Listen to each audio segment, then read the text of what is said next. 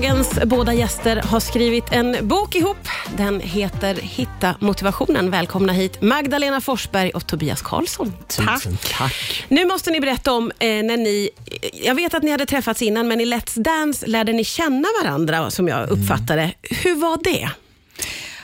Ja, men det var ju fantastiskt. Man, man umgås ju så tajt under en ganska lång tid, så man får ju verkligen chans att lära känna en, en ny person. Ja, och jag, man- jag skulle inte ens göra programmet det året. Jag var liksom inne i programmet på, på ett bananskal. Du var utomlands. Jag låg ju på en strand Ja. och skulle ta ledigt och ha så skönt. Men så, så Magdalena, hon är ju som hon är, så hon hade förbrukat två partners på två veckor.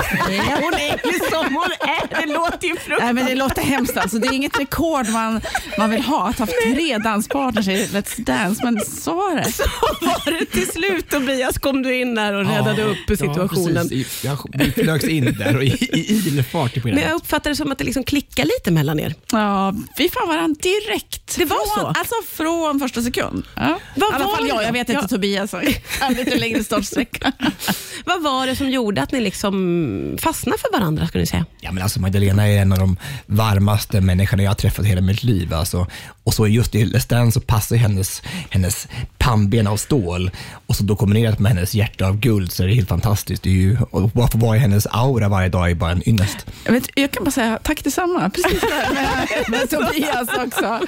Eh, vi hade en fantastisk tid där. Eh, jag frågade innan vi började här, jag ska fråga igen. Eh, för jag trodde ju att ni är så lika. Är ni det?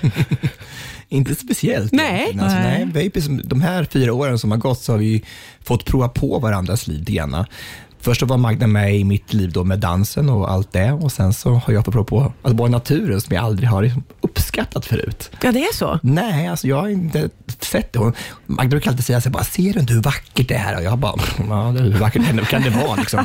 Eh, men, eh, men nu har jag fått uppleva det på riktigt på nära håll och verkligen fått eh, njuta av den. Ni båda har fått frågan, kan man läsa i boken, är du alltid så där irriterande glad? Vad tänker ni om att ni har fått den frågan? Nej, men vi är ju ofta glada bägge två och har mycket energi och vi tycker att vi har så himla mycket att vara tacksamma för. Det kanske är lite det som gör att vi är glada, eller hur? Ja, vi har ju båda två varit eh, igenom massa skit i livet. Alltså, eh, universum har ju en förmåga att kasta lite skit på oss då då, alla människor, så alla har ju sitt bagage.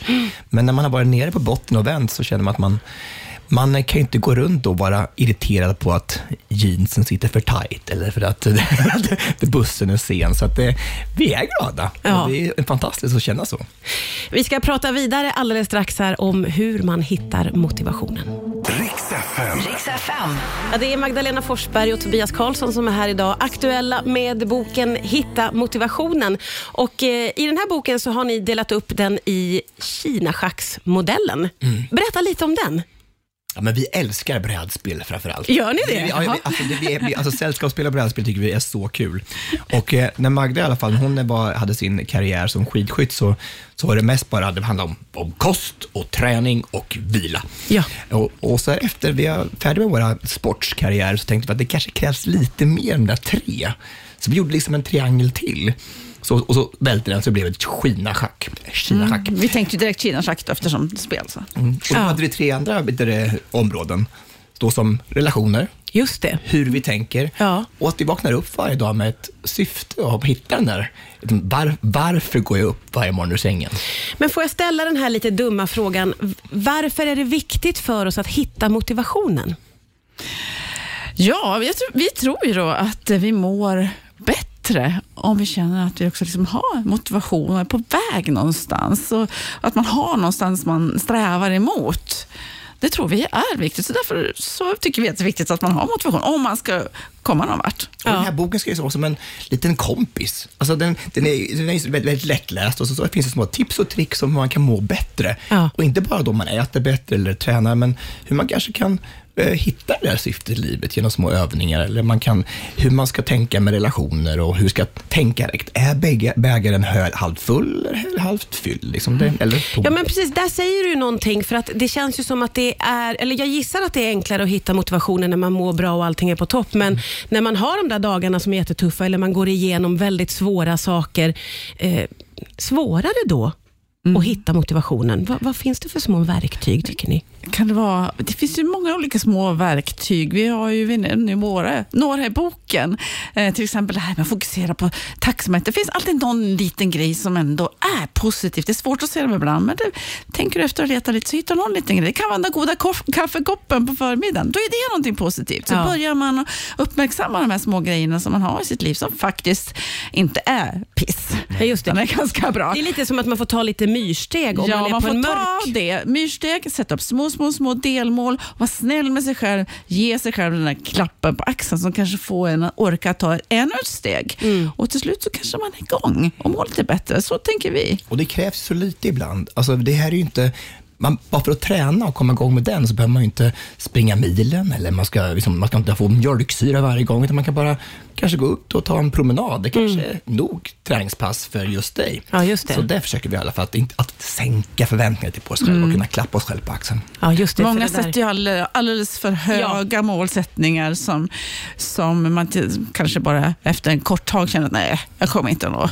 dit. Och så att, eh, vad dålig jag är. Äh, jag struntar i det här. Ja, det var ju ja. det jag visste. Jag kunde inte. nej. nej där vill vi inte att man ska hamna. Nej. Utan, eh, vi ska prata vidare lite grann om det som du var inne på Tobias, att ni båda har ju varit igenom väldigt stora utmaningar. Vi ska prata om det strax här på Rix FM.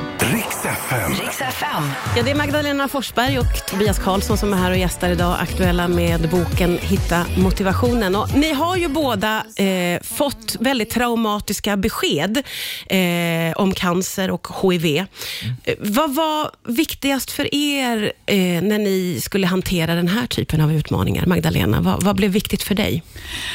Ja, att försöka ändå se möjligheten att titta framåt, eh, omge sig med nära och kära. Men Sen hade jag ju turen att få ett positivt besked efter åtta veckor, mm. att det var en godartad tumör. Och det viktiga för mig då, det blev ju först att liksom, jag fick ett bonusliv. Nu ska jag leva det här livet på så bra jag bara kan och ha skoj. Och eh, sen så, så började jag att berätta också om det jag hade varit med om, vilket jag inte hade velat gjort innan. Jag hade mm. hållit det för mig själv. Mm. Och sen visade det sig att det hjälpte så många andra. Och man kan hjälpa andra genom att vara öppen och gå ut och berätta om det jobbiga man har gått igenom. Ja, just det. Hur var det för dig, Tobias, när du fick beskedet om HIV?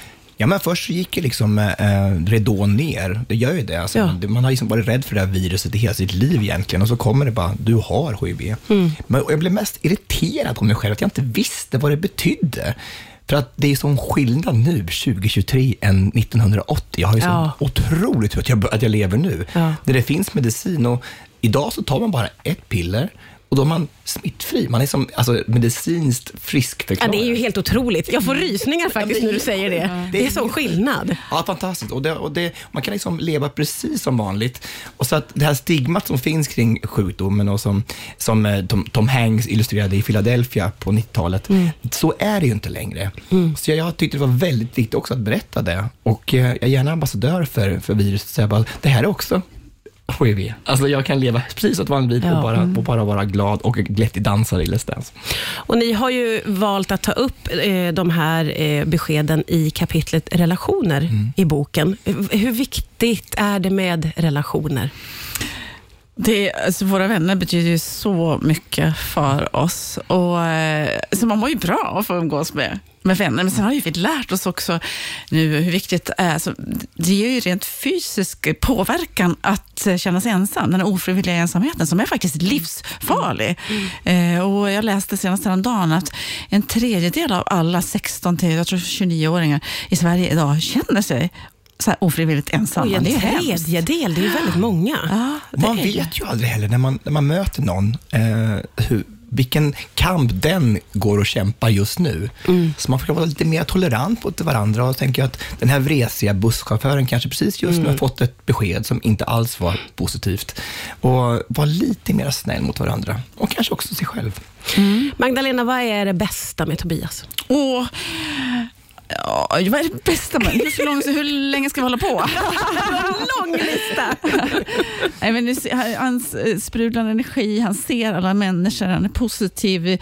Det finns alltid, alltså han har alltid någonting på gång och, och så är han snäll. Och mm. Tobias, om du får säga om Magdalena? Du ser bara hennes glittrande ögon och bara, hon är också så otroligt snäll. Men framförallt tycker jag att efter allting som Magdalena har uppnått i sitt liv, så hon fortfarande bara den här jordnära människan som alltid ser alla och alltid kommer ihåg vad liksom mina vänner, som hon inte bara kanske träffat en gång, vad de har gjort och frågar hur mår du? Det tycker jag är en fruktansvärt fin egenskap. Tack. Men du, och han är otroligt omtänksam, den här killen. Det här kan pågå hela eftermiddagen. Och du är så fin, du är så fin Martina. Er bok är fantastiskt fin. Hitta motivationen heter den. Tack snälla för att ni kom hit idag. Tack för att du fick vara med.